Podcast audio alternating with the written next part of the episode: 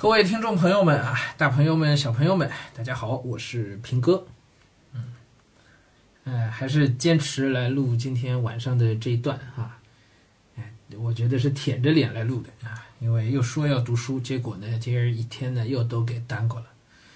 哎呀，这真是，哎，就想到胡适当年的日记是吧？只有打牌可以忘记读书，只有读书可以忘记打牌。不止如此啊，今天没读书，在日记里痛骂自己，然后过两天又没不，第二天又照样没读书。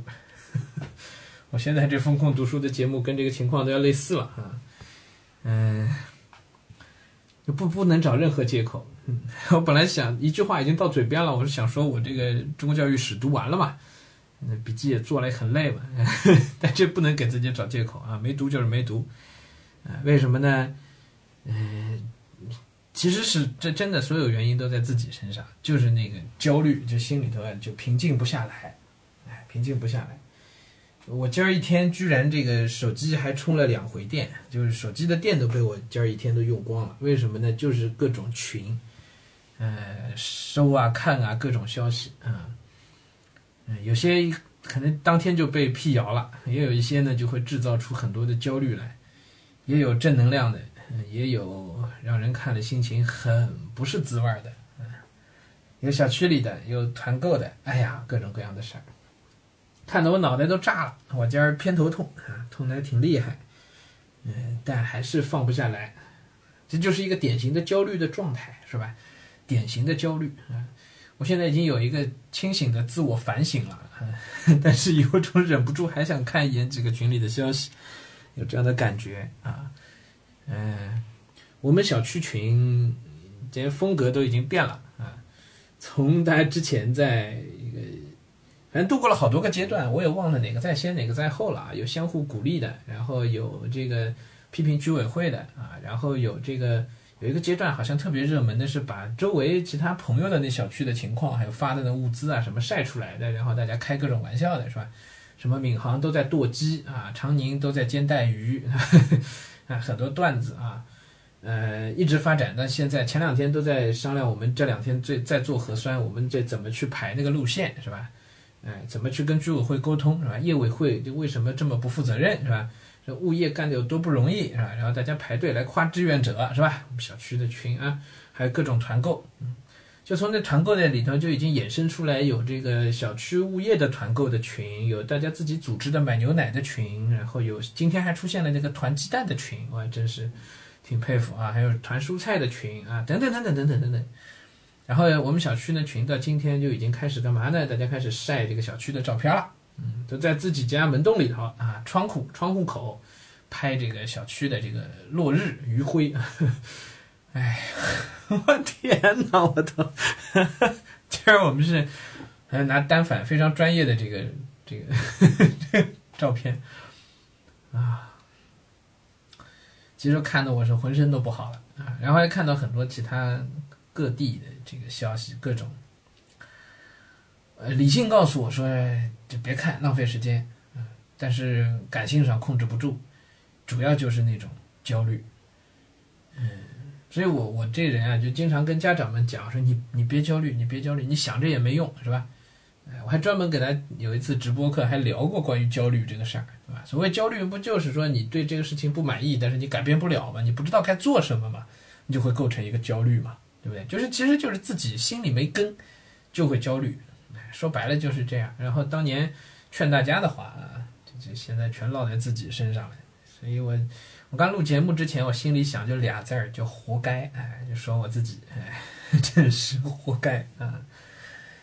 嗯，心思静不下来。嗯，那这种焦虑的情绪呢，显然是有来源的，有来源的。因为今天听了很多这个这个各种录音电话啊，被录下来的电话，哎，有一些真的还挺搞笑的。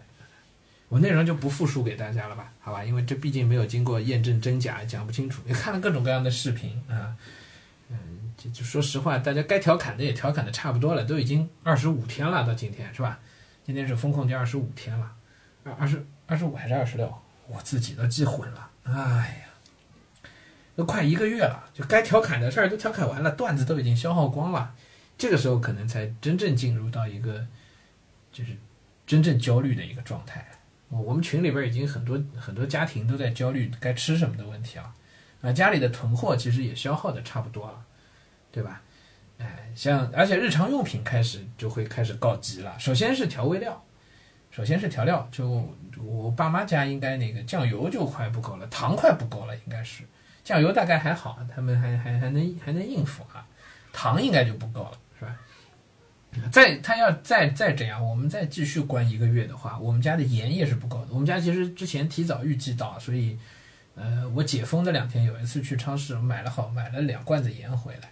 但他要照这样再再这么封下去的话，呃，这个是就调味料是吧？生活当中的这些日常用品都会不够，比如说牙膏就会不够了。我们家之前还好囤了好多好多的餐巾纸，哎，这个这个还够用是吧？很多家庭现在大米是不够的，我们家之前。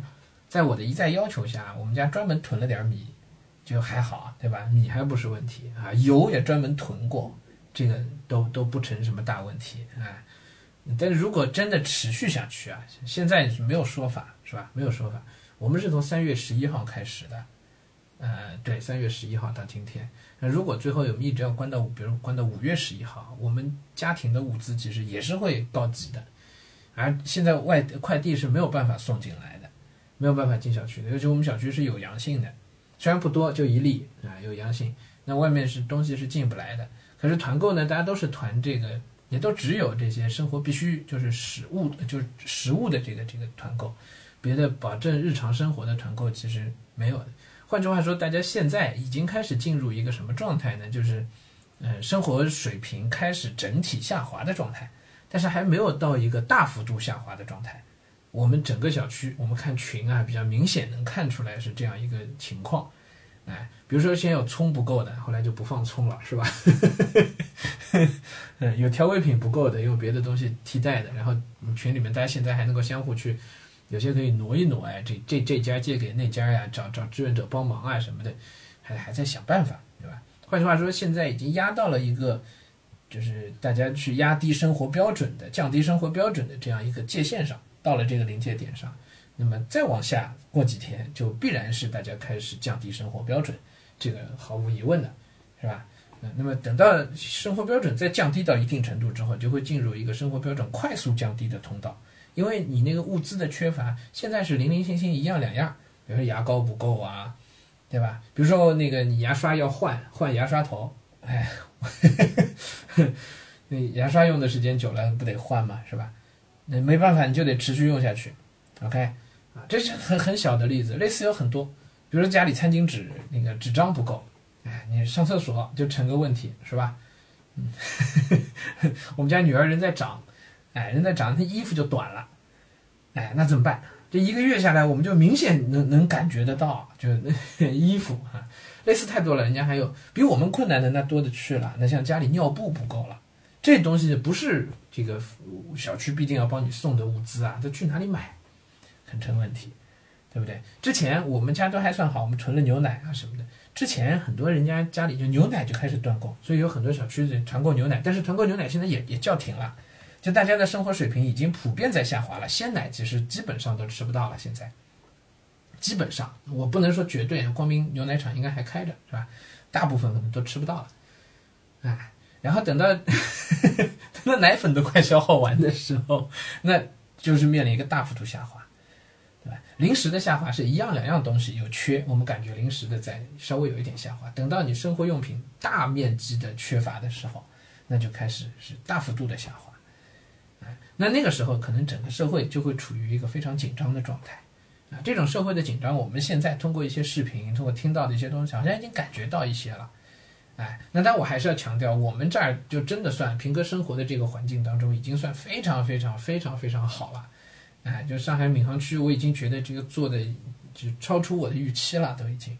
像上海大厂镇之前就遇到说好几天没有发保供应物资，大家就得饿着肚子，就发生过这样的情况。那后来也供应上了，是吧？我们非常非常理解基层的这个政府基层的居委会，其实他们很无奈。听到过很多这种哭诉啊，是吧？居委会领导就在电话里，人居民电话打过来，他就在那哭了，他他也没办法。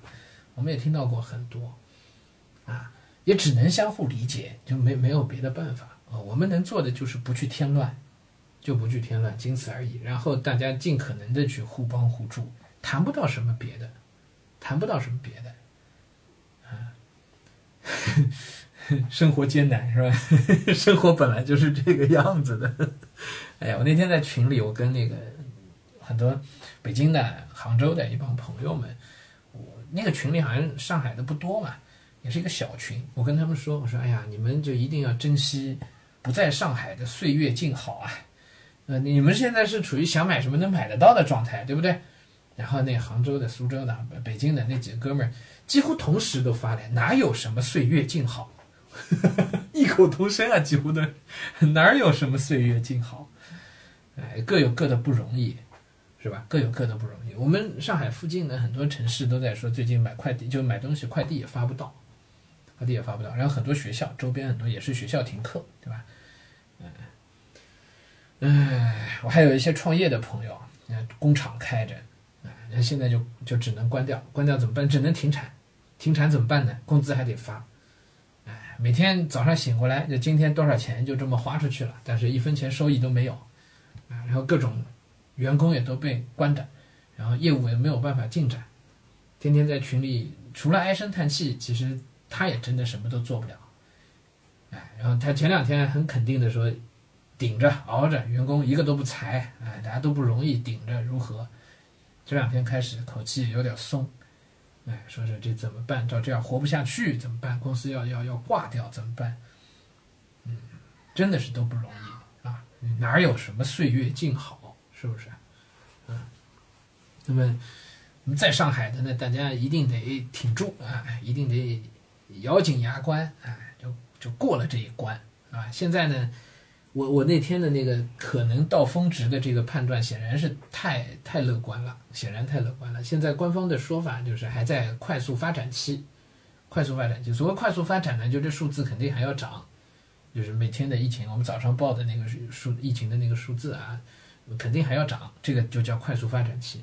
然后进入呃过了快速发展期之后，会有一个平台期。然后可能就开始逐步的下滑，平台期可能很短啊一两天，然后就开始会下滑，下滑之后呢，基本上我们解封全程的解封呢，至少要等到就社会面上大部分清零吧，至少是，或者清零之后可能按照以前严格的规定，可能清零之后要等七天到十四天才可以真正解封，啊，那现在上海其实事实上已经是一个对内的封城状态了，就是对外的话呢，可能航班啊轮渡啊还没有全停啊。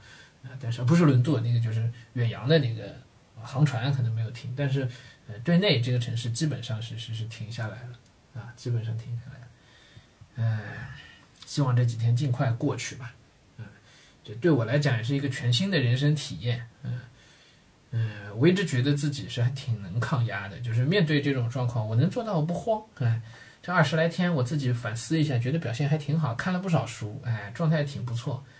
结果就在这自我陶醉、自我得意当中，发现已经看不进书了，是吧？今儿我其实抱着那个一直抱着我看书的那个 Pad iPad Mini，一直抱着它，但抱着我书看不进去，所以呢，就看着看着呢就跳出来就去看新闻去了，就去找各种，呵呵哎，就看那些东西去了。哎呀，好了，嗯，也也不把负面情绪带给大家啊，其实也没有到真正有多少负面情绪的那个程度，至少我自己没有。